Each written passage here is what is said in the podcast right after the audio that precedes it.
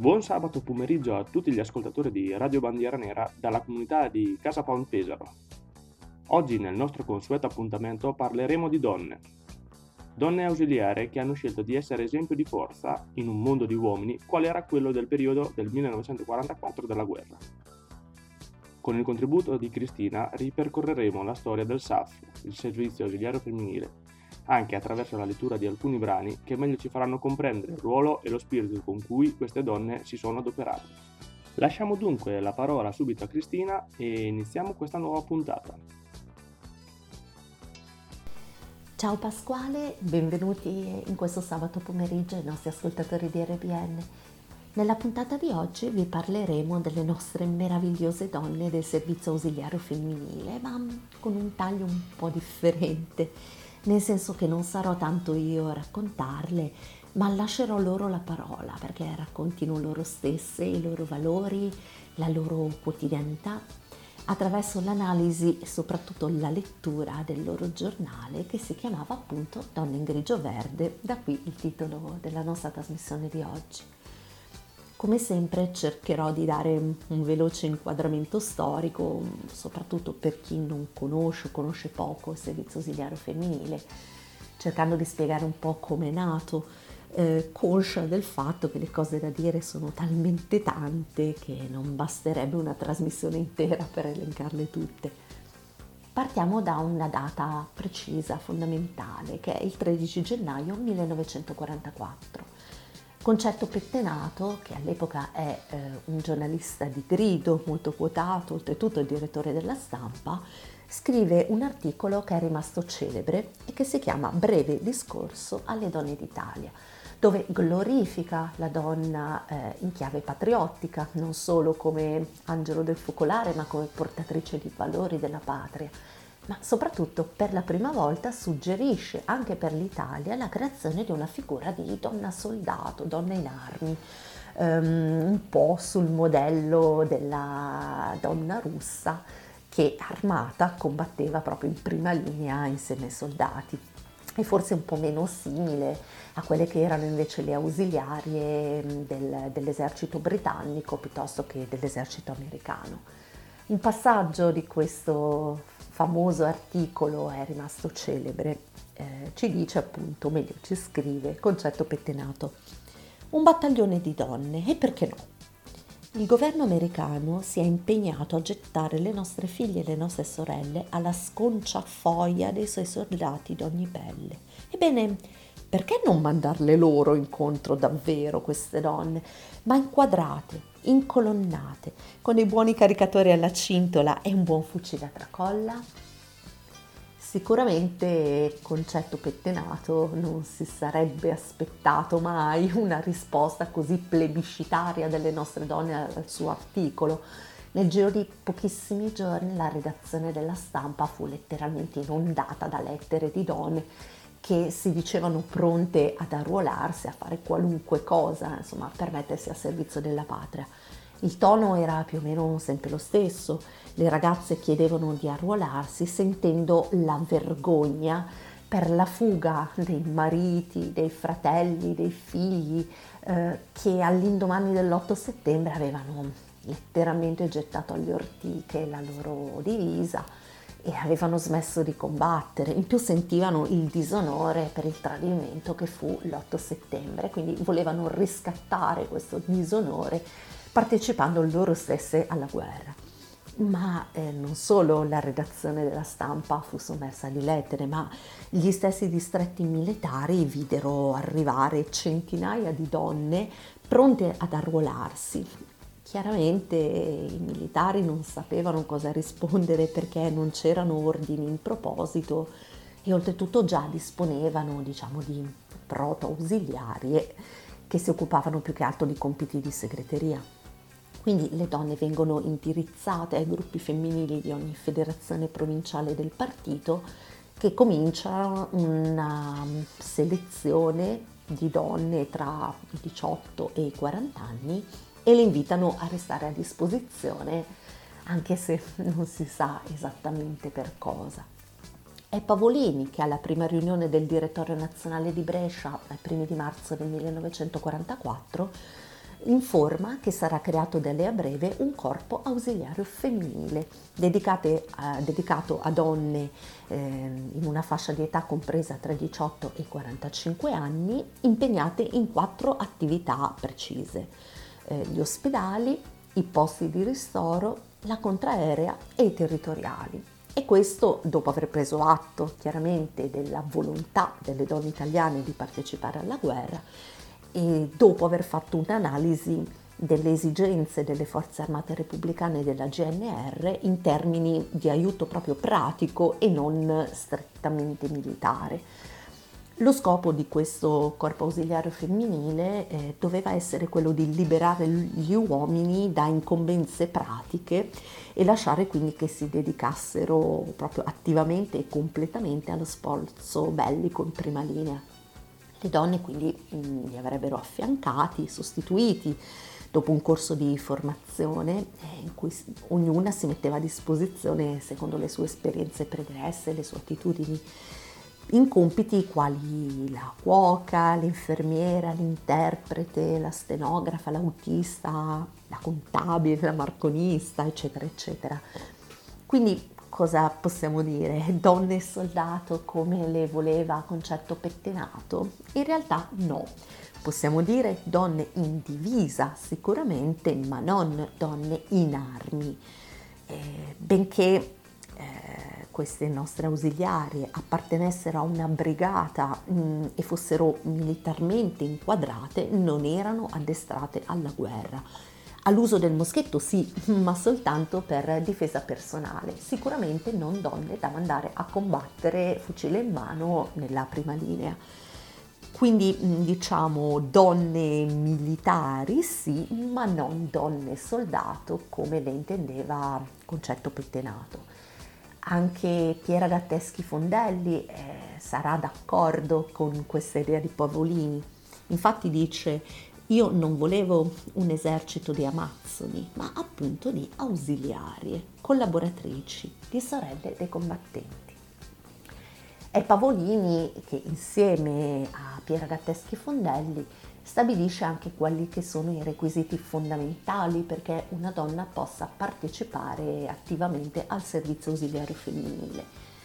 Qui sfatiamo un piccolo mito che in realtà non è vero, secondo cui mm, soprattutto da una certa parte politica si giustificava l'omicidio delle nostre ausiliarie col fatto che fossero tutte tesserate al partito fascista.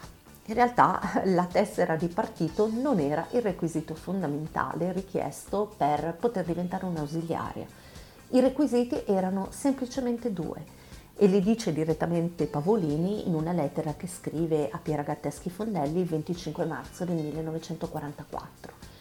I due requisiti sono il patriottismo e la moralità che sono considerati indispensabili.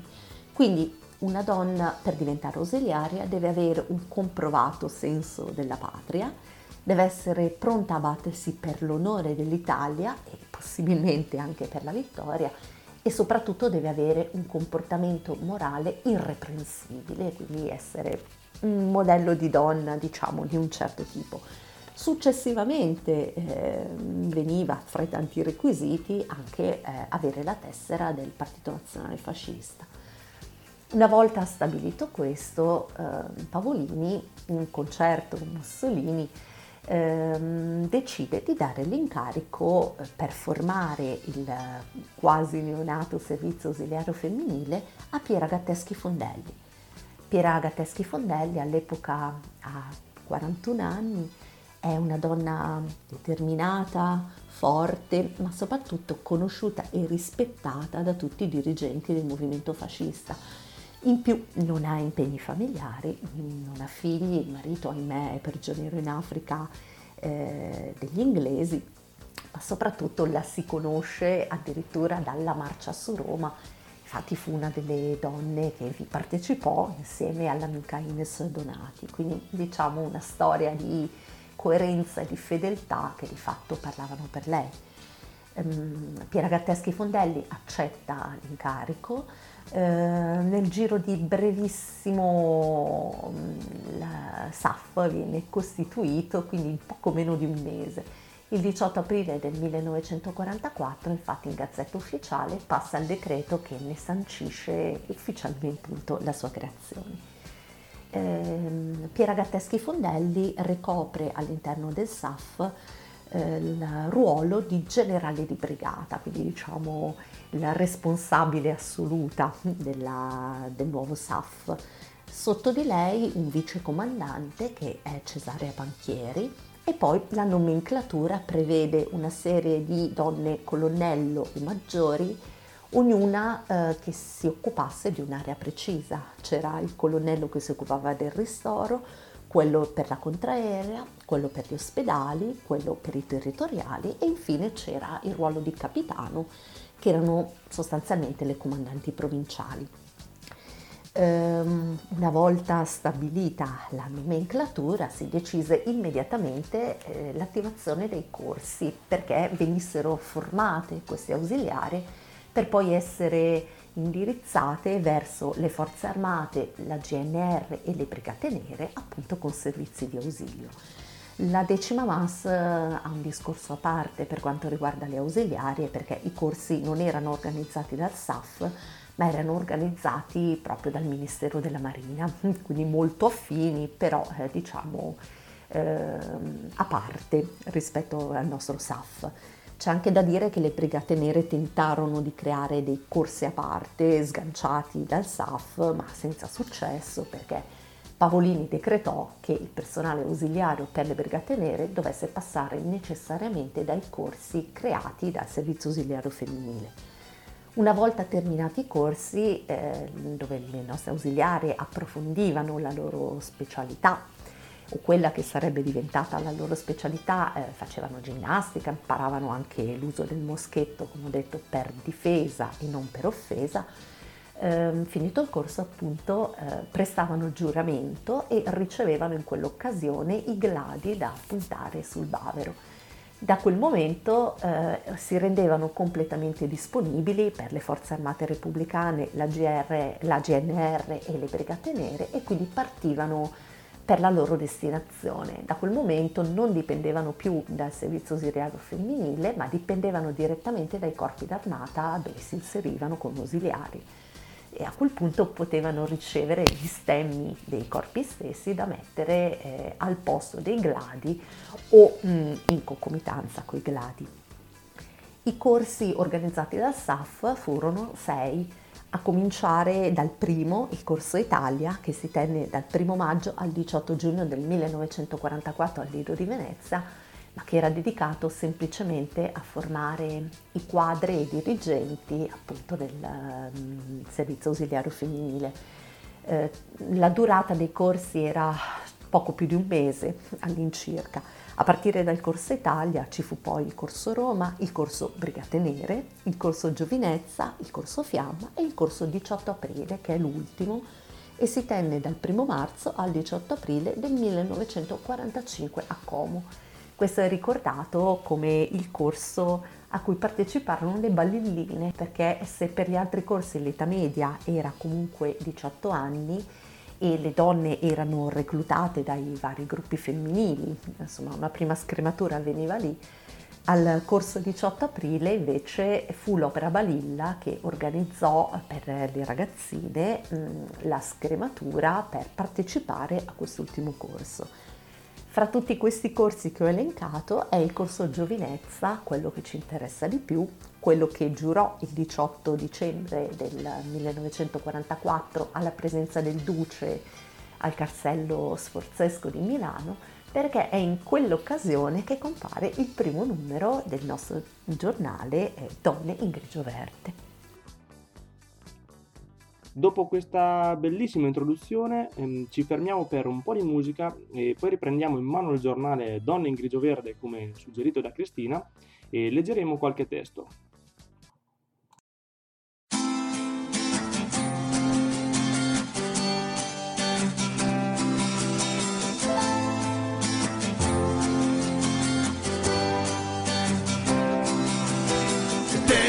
Di saluti e tempo commiati da questa dura vita che abbiamo sempre amata, da questo nostro popolo che abbiamo onorato. Noi quel tricolore che cuore abbiamo portato.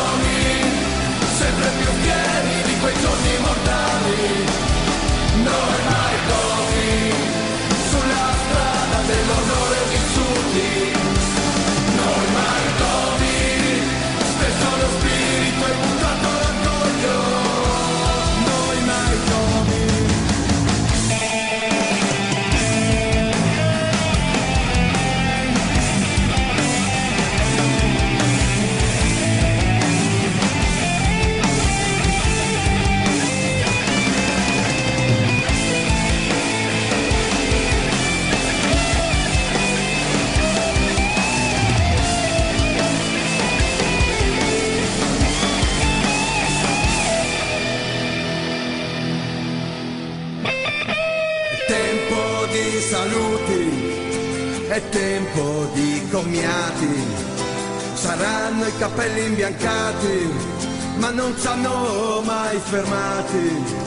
Sendete il tricolore, alzate il braccio al cielo e poi andate avanti. È tempo di lottare. Noi Marconi, poeti oh, guerrieri e raccontocchieri.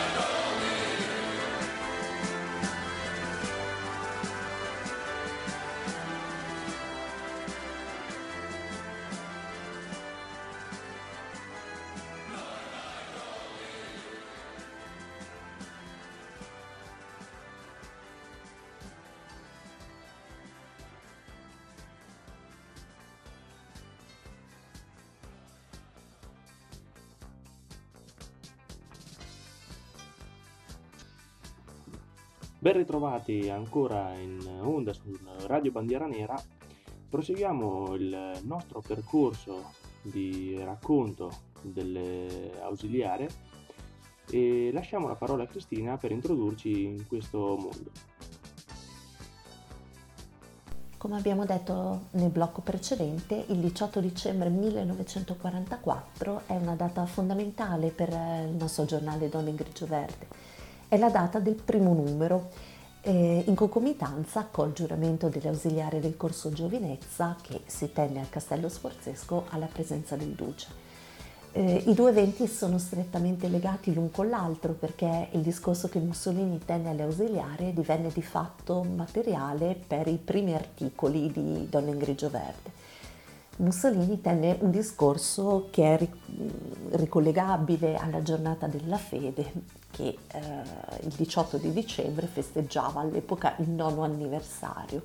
Si ricordava quindi il dono delle vere nuziali da parte delle donne italiane per la patria. Questo discorso terminava così. Ricordate ausiliarie, il vostro giuramento non lo avete prestato a me, ma lo avete prestato all'Italia.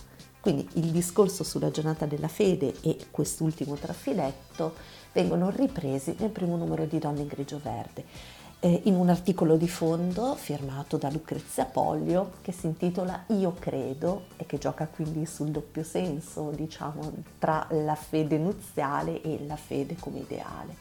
Accanto nell'articolo di spalla Cesare Panchieri scrive chiarificazione che ehm, sostanzialmente racconta quelle che sono le ambizioni del servizio ausiliario femminile e diciamo le sue caratteristiche, una sorta di dichiarazione di intenti.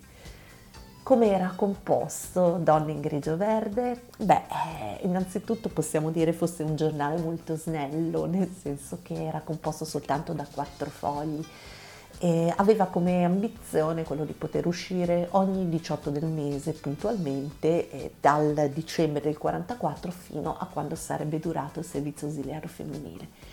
In realtà manca un numero perché eh, il, il, SAF viene sciolto a fine di aprile 1945, manca il numero di aprile, i numeri quindi sono semplicemente quattro, l'ultimo il 18 marzo del 1945.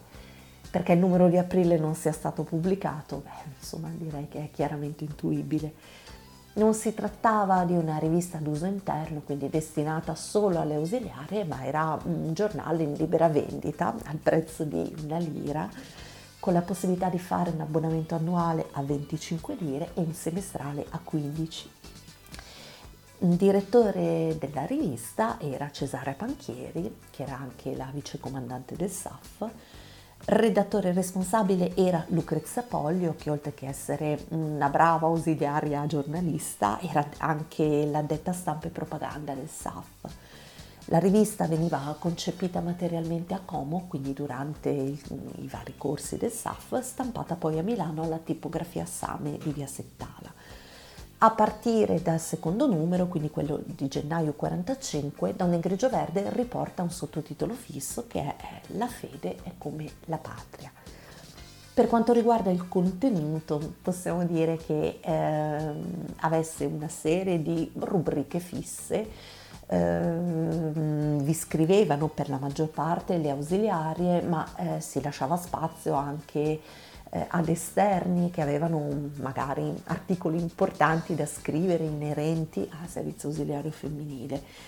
Mm, di fatto eh, come giornale era un giornale che la stessa Piera Gatteschi Fondelli ha definito un giornale molto vivo, possiamo dire lo specchio fedele di quelli che erano i sentimenti che animavano le nostre ausiliarie e al contempo una palestra di assoluta libertà perché non c'erano forme di censura eh, non soltanto di ciò che le ausiliarie scrivevano, ma anche delle lettere che arrivavano al giornale e che venivano puntualmente pubblicate, anche se possiamo dire qualcuna fosse eh, non priva di stoccate a quello che era considerato un atteggiamento di femminismo un po' elitario delle, delle nostre ausiliarie rispetto invece al resto delle donne d'Italia che non avevano preso posizione diventando ausiliari. Tra le rubriche fisse una si chiamava Punta Spilli, le ausiliarie la utilizzavano per spiegare, secondo chiaramente la loro visione, tutta una serie di parole di tendenza, eh, per esempio onore, cobelligeranza, liberazione, ma anche illusi, per esempio. Eh, c'era la rubrica poi dedicata alle testimonianze, quindi racconti di vita delle nostre ausiliarie durante i corsi, ma soprattutto una volta inserite nei vari corpi d'armata. Anche qui fra i titoli abbiamo Arrivano le ausiliarie, parto con la Monterosa, fronte delle Alpi occidentali, arrivederci alla vittoria, faremo fortuna, la fiamma non si spegne. Poi c'era le varie rubriche dedicate invece all'attualità, quindi dettate diciamo dall'agenda politica e dall'agenda della guerra, come titoli Dalmazia italiana, Sicilia precorritrice, Il voto alle donne, Nuova donna italiana, Europa in fermento, Perché siamo in guerra? Donne d'Italia.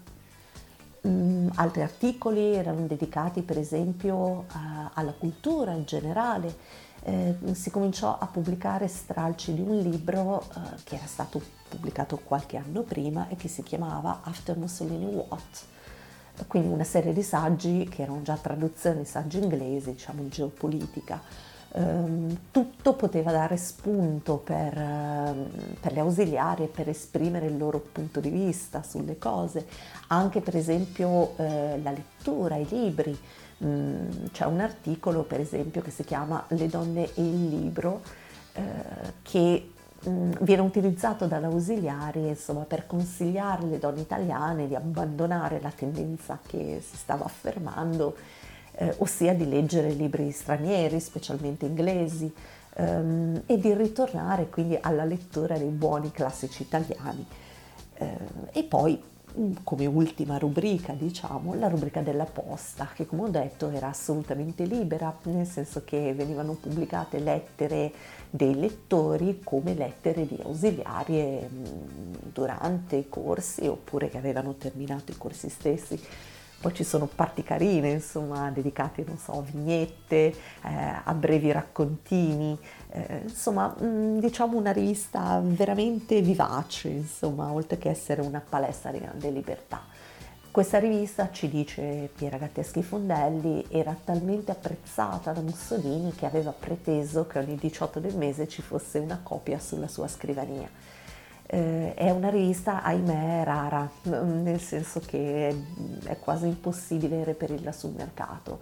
Eh, Pier Gatteschi Fondelli ne possedeva all'epoca in cui scrisse il suo memoriale tutti e quattro i numeri, ma conscia che fosse ormai una rarità trovarla.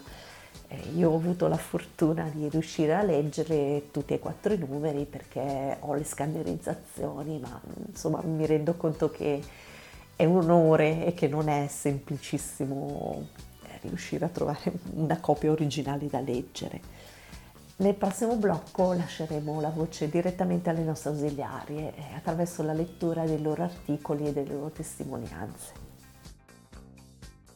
E di questo, Chris, ti ringraziamo noi di Radio Bandiera Nera che tu, oltre ad aver avuto questa grande fortuna di poter leggere i numeri originali di Donne in Grigio Verde, ci stai comunque rendendo partecipi non solo del tuo sapere ma anche di un pezzo di storia molto importante.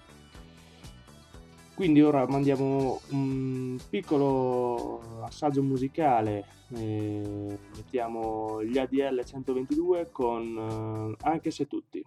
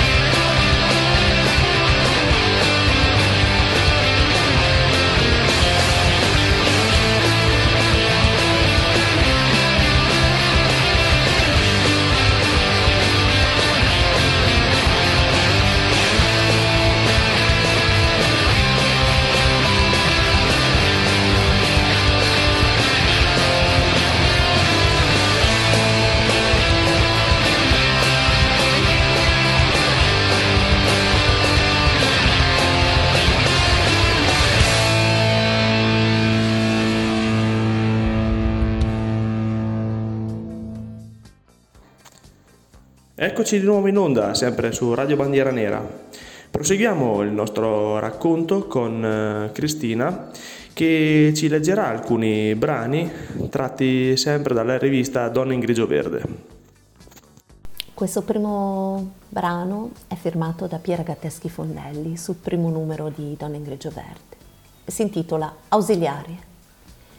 La fede è come la patria, la forza è una come l'idea. Italia e fascismo sono le luci che guidano il nostro cammino.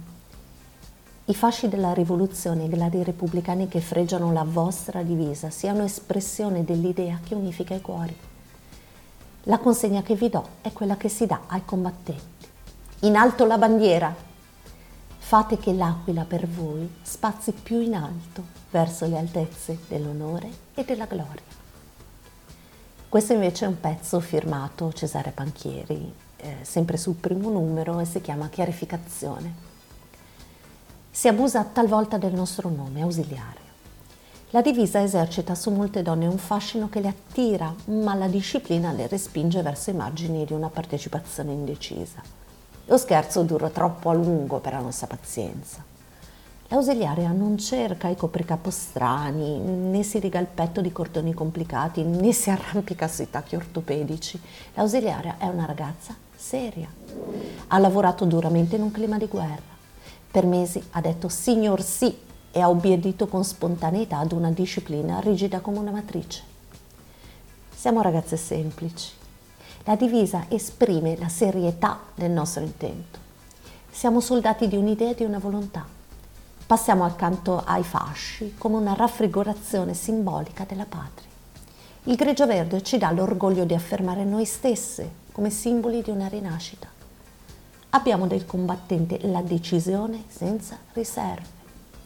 La nostra casa è l'accantonamento, il nostro avere affardellato sulle spalle, la nostra strada è quella del soldato. La divisa non è apparenza, ma espressione della nostra anima, in cui l'entusiasmo si è modellato secondo i principi della realtà ideale che ci guida. Volontaria sei tu, camerata, che sull'attenti prendi il tuo foglio di destinazione, stringi le corde dello zaino e sorridi un'ultima volta alle mura del centro che ti ha addestrata prima di avviarti verso il tuo lavoro. Ausiliare sei tu, camerata Iroldi, che hai la croce rossa sul braccio e il fascio delle bende intatte, ma imbracci il moschetto nell'urto dell'imboscata per difendere e difenderti, e solo dopo cingi di bende le ferite sanguinanti.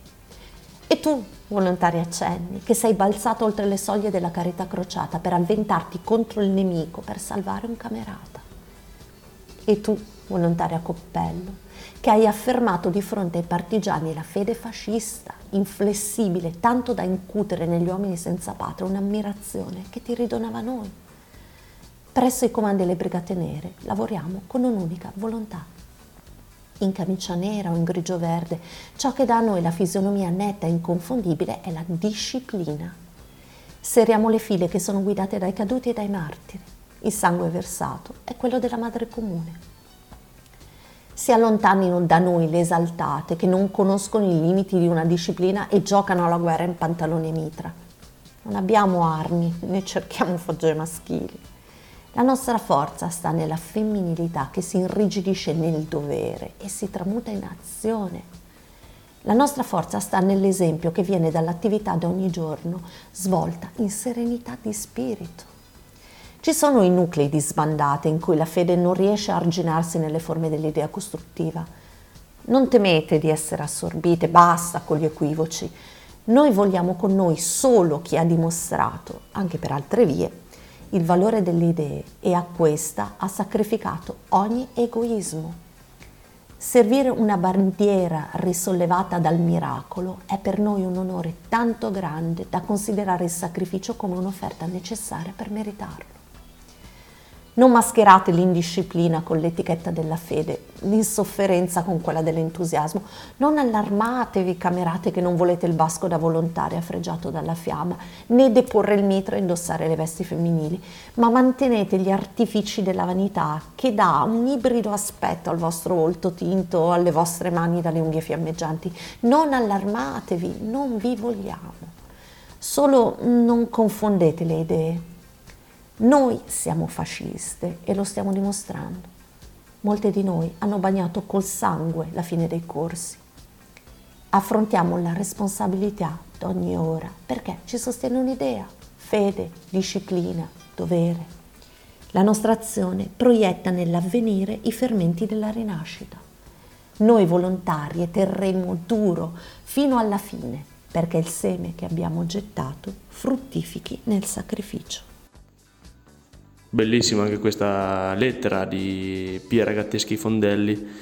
E, mm, se non sbaglio, Chris, avevi anche un altro racconto da, da leggerci ho deciso di scegliere due lettere dall'angolo La nostra posta. Una lettera scritta da una camerata ausiliaria per il suo comandante e per tutte le sue compagne e un'altra lettera invece scritta da una donna esterna al servizio ausiliario femminile. Entrambe dimostrano come Donna in grigio verde fosse veramente una palestra di assoluta libertà, nel senso che non vi era proprio nessun tipo di censura. Eh, la prima lettera mm, dimostra come non sempre le nostre camerate fossero perfettamente inflessibili, monastiche quasi nella loro fede, nel loro ideale, ma che talvolta potesse succedere che avessero dei momenti di rimpianto per una vita che avevano abbandonato per dedicarsi invece al grigio verde. E in un certo senso si confessavano come se fosse una colpa questo loro cedimento, sia alla comandante che in generale alle compagne. Vedremo poi la risposta che diede Piera Gatteschi Fondelli a questa prima lettera. Nell'altro caso invece eh, dimostra come non tutte le donne insomma, vivessero come piacevole il fatto di aver dovuto rinunciare al servizio ausiliario femminile e si sentivano in un certo senso sminuite da quella che credevano essere una sorta di superiorità elitaria femminile che avevano le ausiliare nei confronti delle altre donne. Anche qui risponderà Pier Gatteschi Fondelli. La prima lettera alla comandante, posta da campo 761, 6 febbraio 1945. Comandante, oggi mi sono sentita depressa, scoraggiata tutto il giorno. Sono malcontenta di me così, senza un vero e proprio motivo, e prima di andare a letto sento l'assoluta necessità di sfogarmi, di versare questo mio amaro e di alleggerire l'animo mio, di confessarvi a voi, comandante, e dovete scusarmi se proprio con voi, già così presa da tanto lavoro. Devo confessarvi, comandante, che forse benché io sia così fiera ed orgogliosa di essere ausiliare e di indossare la divisa grigio-verde, in fondo in fondo sono forse ancora un pochino donnetta e ciò l'ho, l'ho, constatato da qualche giorno e cioè da quando nel mio comando e nel mio ufficio sono state assunte diverse impiegate civili avventizie. Il primo giorno le ho guardate, mm, sempre nel mio profondo, con una leggera punta di commiserazione nel vederle così effeminate, truccate, con il cappellino con la piumetta, la scarpetta a carro armato, eccetera, eccetera. Il giorno dopo mi sono sorpresa a guardarle con una leggera punta di invidia per quella bella sciarpa color giallo a pallini rossi che armonizzava così bene con il cappellino rosso e la piumetta gialla e il pellicciotto. Il terzo giorno ho desiderato, per pochi minuti soltanto però, siatene certa, di essere come loro, perché anziché andare di corsa al rancio per essere alle 13 pronta in palestra per la ginnastica o l'istruzione, avrei voluto essere come loro, libera, e di avere come loro un mio Carlo, che invece è lontano, che mi aspettasse all'uscita della caserma e sotto braccio avviarmi a casa mia sotto i portici, senza questa eterna divisa che mi fa un corpo così goffo ed è sempre uguale. Comandante, perdonatemi questi miei attimi di debolezza, ma voglio proprio essere sincera e dirvi tutto, tutte le mie colpe, le quali sono tante, le riconosco e me ne pento, e anche le mie discolpe. Non tutti i giorni ci alziamo con lo stesso umore ed infatti stamane, così orgogliosa come era di poter rispondere con un bel chiaro signor sì al mio ufficiale superiore, capo ufficio, stamane mi sentii umiliata quando questi, a me ausiliaria, giustamente si è rivolto con un ordine secco alla militare che mi piaceva tanto, ed invece all'avventizia si è rivolto con un signorina, per favore, battetemi questa circolare a macchina appena vi è possibile. e quella con uno smagliante sorriso rispondere subito, signor capitano, volentieri. Mi comprenderete, comandante. Fu un attimo, mi ripresi subito, ma stetti male, benché comprendessi che ciò era giusto, naturale.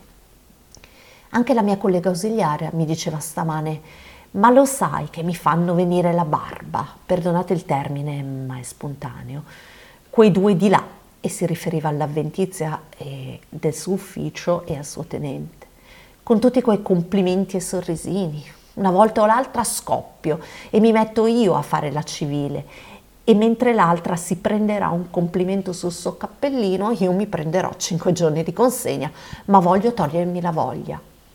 Ho fatto del mio meglio per farla desistere da questa sua idea, l'ho sgridata, ma in fondo l'ho compatita, tanto giovane quella cara figliola. Comandante, voi che ci conoscete a fondo tutte, che sapete come siamo sempre state fiere di indossare la divisa di ausiliaria, felici di vivere vicino ai nostri soldati, incoraggiarli, aiutarli, ma vi prego, comandante, vi scongiuro per me e per le mie colleghe, toglieteci da vicino il pericolo numero uno che è l'avventizia. Oggi più che mai sono ancora sicura di me e della mia fede e di quella delle mie compagne. E voglio essere certa che lo saremo anche domani, ma come dico quotidianamente nelle mie orazioni, Padre nostro che sei nei cieli, non ci indurre in tentazione, ma liberci dal male. Così dico a voi che tanto ci comprendete e che certo comprendete anche questo. Perdonatemi questi miei momenti di debolezza, perdonate a noi tutte, alle mie compagne che forse più ferme di me non hanno ancora sentito tutto questo, ma che forse in un domani potrebbero sentirlo e aiutateci a superare questo momento così critico. Aiutateci ad affrontare l'opinione pubblica, che come meglio di noi sapete c'è ancora molto ostile. Aiutateci in questo momento nel quale più che mai dobbiamo essere serene e fiduciose, non mettendoci alla prova con questo raffronto continuo, proprio ora che per la patria dobbiamo essere ferme non solo con il lavoro, ma anche con l'esempio. Noi che vogliamo essere ausiliari nel più puro ed elevato senso della parola, noi che se la vita non avesse purtroppo esigenze gravi, non si vorrebbe essere retribuito ogni mese per il lavoro che si fa. Dobbiamo invece vederci ogni ora vicina di tavolo e scrivania l'avventizia che si dà aria di servire lei pure la patria. Ed in fondo è vero, perché lavora lei pure come noi, ma perché Avventizia è libera nelle ore di riposo di fare, di andare dove e con chi vuole, essere pagata meglio di noi e perciò può succhiare caramelle, mangiare cioccolato, che essendo civile la sua coscienza non le rimprovera di alimentare il mercato nero, bella scusa. Può comprarsi il rossetto di marca, il profumo di classe, sfoggiare ogni giorno le scarpette ortopediche, la borsetta variopinta, cappellini aerodinamici e così via. Aiutateci, comandante, Sgridatemi, comandante, perché so di avere peccato, anche se per pochi minuti, ma vi prometto che non voglio più cadere in queste debolezze. Sarò ancora più fiera della mia divisa, anche se mi fa un corpo goffo, ma che mi fa ricordare ogni momento che sono una donna italiana e che devo sacrificare con slancio tutto quanto può essere utile alla patria per la sua salvezza, unico e solo pensiero ed unico scopo che ora devono sussistere ma se potete, comandante, allontanateci tutti, il pericolo numero uno. Camerata, il pericolo numero uno è ovunque. Lo incontriamo ad ogni passo che facciamo, quando ci sentiamo guardate con compatimento scherno. Certo, è duro avere a compagne di lavoro le rappresentanti di un'incosciente femminilità, che oggi sembra più assurda che mai. Tu, volontaria, devi essere fiera nella tua divisa, è ciò che ci distingue, è la veste degli eletti. Sii fiera della tua disciplina, è forma del tuo spirito, è rinunzia ad ogni egoismo. Lascia che si sorrida delle piume variopinte o delle bocche artefatte, rientra nel quadro del cretinismo collettivo. Del resto noi sogniamo gli uomini guerrieri e asceti, invece sono soltanto uomini. Volontaria, scrivici che il pericolo numero uno lo hai debellato da sola con la forza della tua volontà. L'altra lettera si intitola Alle camerate ausiliarie, cercherò di fare un sunto, di leggerne solo alcune parti. Scrivo per voi tutte, senza rivolgermi a nessuno in particolare, ma vi prego ascoltatemi. Da un po' di tempo, da quando cioè è sorto il SAF, la categoria donne è stata divisa in due parti, le ausiliari rappresentanti la parte sana e le altre, che senza eccezioni si vuole rappresentino il marcio. Perché, camerate? Perché questa divisione così netta?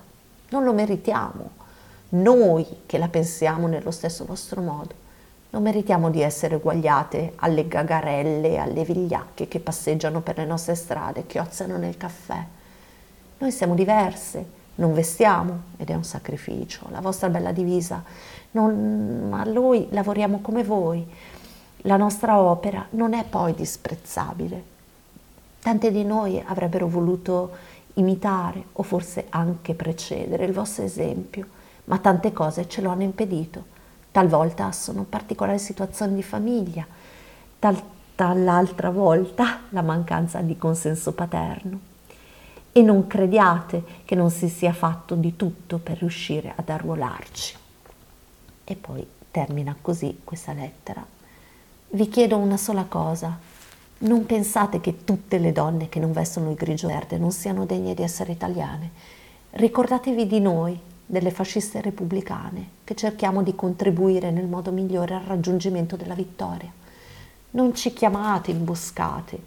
I nomi delle donne uccise dai partigiani non vi dimostrano che anche noi abbiamo i nostri pericoli e Dio sa se anch'io ne so qualcosa. Ho pensato di scrivervi stasera, dopo aver letto il primo numero di Donne in grigio verde. Bello il vostro giornale attendo su di lui la vostra risposta, sorelle ausiliari, e lasciate che dal vostro foglio possa gridare anch'io, viva l'Italia, viva il Duce. Questa è firmata Piera P. Risponde Piera Gatteschi Fondelli. Cara compagna di fede, noi non abbiamo mai detto, e tantomeno pensato, che tutte le donne che non vestono il grigio verde non siano degne di essere considerate italiane. Come puoi attribuirci un pensiero così assurdo? E allora le nostre mamme, che per la maggior parte non vestono il grigio verde? No, no, non credere che noi non si voglia, tenere, si voglia tenere a distanza solo perché non vestiate la nostra divisa. Certo, avendo la stessa fede è meglio sottostare alla stessa disciplina, ma anche senza indossare un uniforme si può benissimo dare tutto alla patria. Il nostro odio va verso quelle inconsce e sciocche donne che chiaramente mostrano di non avere ancora compresa, dopo cinque anni di guerra, la nostra tragedia. Le altre, comunque e dovunque lavorino, poiché unica è la meta, sono da noi considerate delle buone camerate. Tutti molto belli questi racconti, inutile ripetersi e dire eh, di quanto sia, siano importanti anche comprenderli ehm, a fondo. Direi di mettere un po' di musica per eh, tenere alta l'attenzione eh, dei nostri ascoltatori e poi ritornare con eh, nuovi brani mm, tratti dal, dalla rivista e rimanete collegati sempre qui su Radio Bandiera Nera.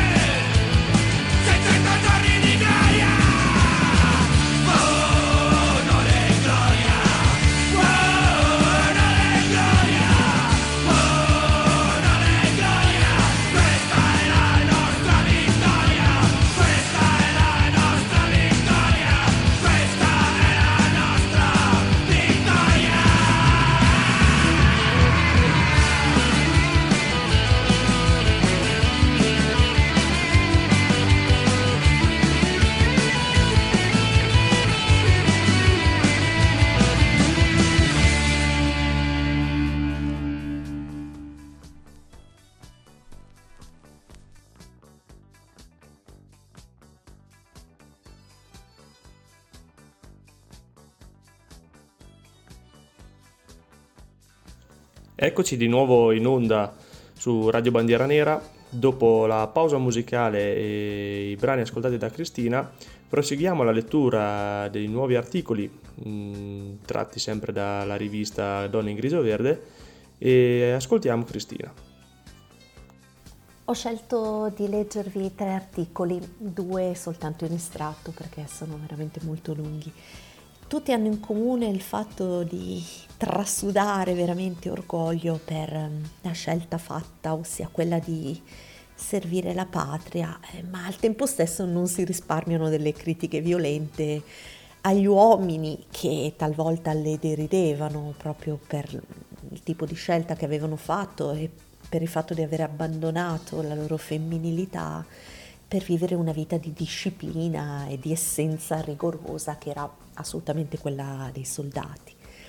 Le critiche, tra l'altro, piovono anche sulla morale borghese che le avrebbe volute a casa a rappresentare un, diciamo, una sorta di modello di donna tradizionale, ma soprattutto le critiche più feroci sono per un modello di donna superficiale, diciamo fatta solo d'apparenza, civettuola che si autocompiace della sua bellezza e che vive tutta la vita nel culto della bellezza ma che di fatto è improduttiva per la patria. Quindi un modello femminile distantissimo da quello che è il modello delle ausiliarie. Da questo atteggiamento spesso è derivata la critica che le nostre ausiliarie avessero una sorta di femminismo elitario rispetto a tutte le altre donne d'Italia cosa che non è assolutamente vera perché eh, le nostre ausiliari provavano invece una grande solidarietà per le donne che per un motivo o l'altro non avevano potuto arruolarsi ma che a casa comunque lavoravano e contribuivano al bene della patria. Eh, la critica va solamente a un certo tipo di donne eh, che amavano più se stesse che la patria, ecco, diciamo così. Allora, il primo pezzo è di Maria Emilia Iori e dice Molti occhi ci fissano, pronti a criticare un nostro atteggiamento, un nostro atto, a notare una nostra manchevolezza. Altri ci osservano con curiosità, quasi fossimo bestie rare. Altri dicono che siamo troppo rigide, troppo militari e sorridono alla nostra posizione di attenti davanti a un superiore, al nostro viso privo di trucco ai nostri corpi infagottati nelle divise, alle nostre calze grosse. Vorrebbero che ridessimo, gesticolassimo ancora, come al tempo in cui al tè o nei luoghi di ritrovo la nostra femminilità sbocciava da un abito ben fatto. Guai però vederci con un uomo, sia pur esso un fratello o un marito. Ma l'ausiliare scuote il capo, ben altro ha ascoltato e sopportato. Famiglie che hanno rotto i rapporti con essa, amicizie ed affetti troncati, appellativi di pazza, inorriditi ma che hai fatto? Ma chi te lo ha fatto fare? Ornella Puglisi scrive invece la donna italiana non è ancora in linea. Il sacrificio e lo sforzo delle mille e mille ausiliari che sono oltre che infaticabili lavoratrici, anche un simbolo di fede, non vengono apprezzati, ma spesso, purtroppo, travisati e derisi. Donne italiane d'oggi, al quinto anno di guerra. Pellicce, scarpe di cuoio a carro armato, profumi, labbra scarlatte e, secondo l'ultimo gemito della moda, viola cadavere. Aperitivi, sigarette e vuoto, vuoto negli occhi e nel cuore. Questa invece è tratta dalla rubrica Porta, Punta Spilli, scusate, e si chiama Una freccia a testa, è firmata da Bice Panni. C'è della gente che vorrebbe farci funerali. Ci trovi nel mezzo le rincitrullite donne eleganti che suavemente si stupiscono di noi, con gli occhi di toro cretese spalancati sul nostro grigio verde ci trovi le beghine che si getterebbero l'acqua benedetta per preservare se stesse dal nostro contagio immorale. Povere beghine, rattrappite, impressionate dalla sospetta promiscuità della nostra vita militare. Ci trovi certi uomini flosci che ci guardano di sottecchi con un sorriso idiota, ai quali noi facciamo solennemente la nostra dichiarazione di disamore poveri uomini imbelli a cui doniamo idealmente la vestina. Ci trovi i cosiddetti ben pensanti, per i quali l'ausiliare è tabù. Questi sono quelli che vivono nell'abitudine come la talpa nella terra. Tutto va bene finché non c'è soluzione di continuo tra quello che è stato, che è, che sarà. Il loro concetto della donna è l'eterno ricorso di pochi fatti che ne compongono la fisionomia una calza tra le mani, una pentola sul fuoco. Poveri uomini ben pensanti, che anchilosati nel quadro rachitico della loro idea, non possono stare al passo con la vita che scorre. Ci trovi ancora certa eminenza grigia accovacciata nel nostro esercito, la quale esercita sul nostro conto una fantasia bassa e sonnecchiosa. Ai personaggi in oggetto si risponde una volta per sempre quanto segue. Noi non desideriamo essere considerate donne per la effimera qualità del sesso. Non siamo della categoria a cui basta una gonna ed un rossetto per essere donna. Bisogna capire che quando si dice ausiliaria, l'attributo di donna diventa un pleonasmo inferiore. Perché noi in grigio verde non siamo aride copiature di certo femminile evoluzionismo forestiero, ma siamo soltanto le ardenti innamorate della patria e la patria è la casa, è la famiglia, sono i figli che verranno. Noi siamo le fiduciose del bel destino d'Italia per il quale umilmente e silenziosamente ci adoperiamo, dopo aver superato, per amore suo, la muraglia cinese delle tradizioni, dell'educazione, della mentalità borghese. Perciò se ancora tra noi ci sono delle scorie, inevitabili per l'inversa proporzione tra la qualità e la quantità, si pensi che centinaia di elementi sono stati assorbiti tra le ex addette dei comandi militari, non si cerchi di sciorinarli al vento come stracci della polvere, come distintivi del corpo. Si consideri che elementi fino a ieri profani delle nostre finalità non possono assurgere all'improvviso alla dignità d'animo, all'austerità di costumi richiesti alle ausiliari. Il movimento è evolutivo si consideri con bontà lo sforzo di superamento delle iniziate e non si getti alle volontarie il complimento di abusare a mansalda, sotto l'anestetizzante tutela di un regolamento, dell'amministrazione militare. Non si cerchi, soprattutto nel settore specifico della nostra attività, da parte della già nominata eminenza grigia, mimetizzata nel nostro esercito, di sabotare il lavoro dell'ausiliare con falsi raggiri e vili accorgimenti, sempre l'iniziativa personale, che vorrebbero dimostrare la natura superflua del SAF. C'è chi vi gira su di noi, perciò stiamo fermi ai nostri posti a dispetto di qualcuno. Ma ci stiamo soprattutto perché al di là delle piccole miserie, al di là del dramma e della sofferenza, c'è la patria, per la quale è pur dolce soffrire, operare e perdonare. Concludiamo la nostra trasmissione con la lettura ancora di due brani uno è tratto sempre dalla nostra posta, ma questa volta non è la lettera di un'ausiliaria o di un lettore o di una lettrice, ma è una lettera che gli alpini della Littorio hanno dedicato alle ausiliarie di Mantova per ringraziarle per tutto quello che hanno fatto eh, durante il periodo di degenza appunto all'ospedale. L'altra invece è una lettera che non porta firme, eh, scritta dalle ragazze che avevano frequentato il corso Brigate Nere in onore di un'ausiliaria loro amica e che aveva fatto il corso con loro che purtroppo era caduta in un'imboscata.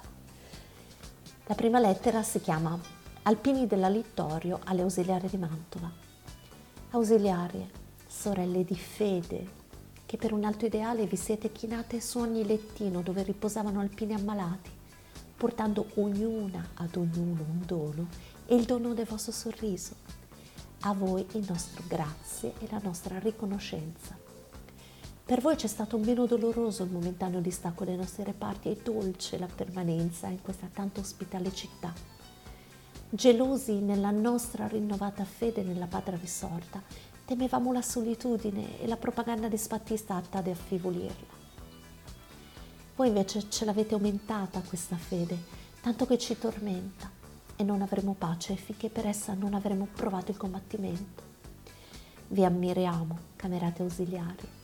Voi siete la pura espressione della gloriosa donna italiana che alla fresca ed affascinante bellezza unisce la virtù della laboriosità e un patriottismo ammirevole.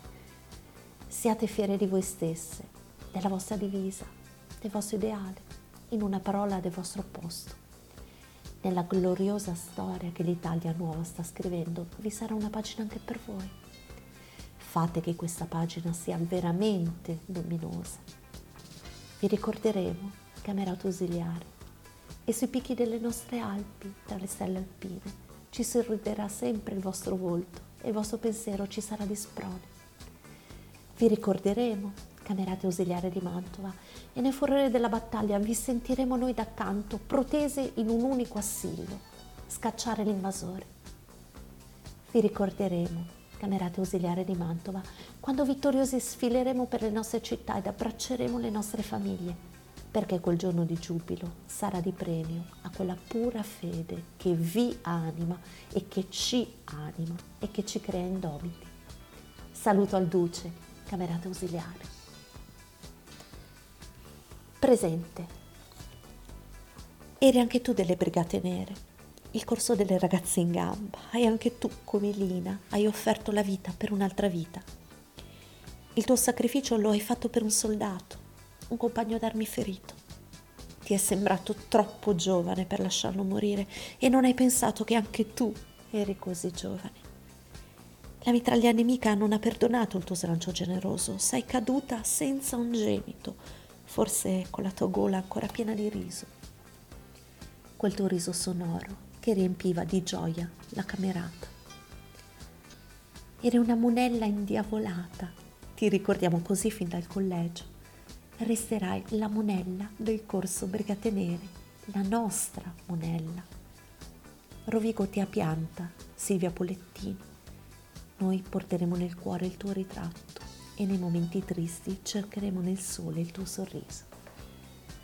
Questa puntata è dedicata al ricordo di quello che fu il servizio ausiliario femminile, di queste nostre meravigliose donne che per amor di patria, perché credevano in un futuro di lealtà, di moralità, tutto diedero, compresa la vita, molte di loro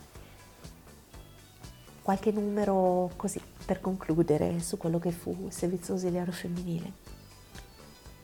Ausiliari inquadrate al 18 aprile 1945, 4.413.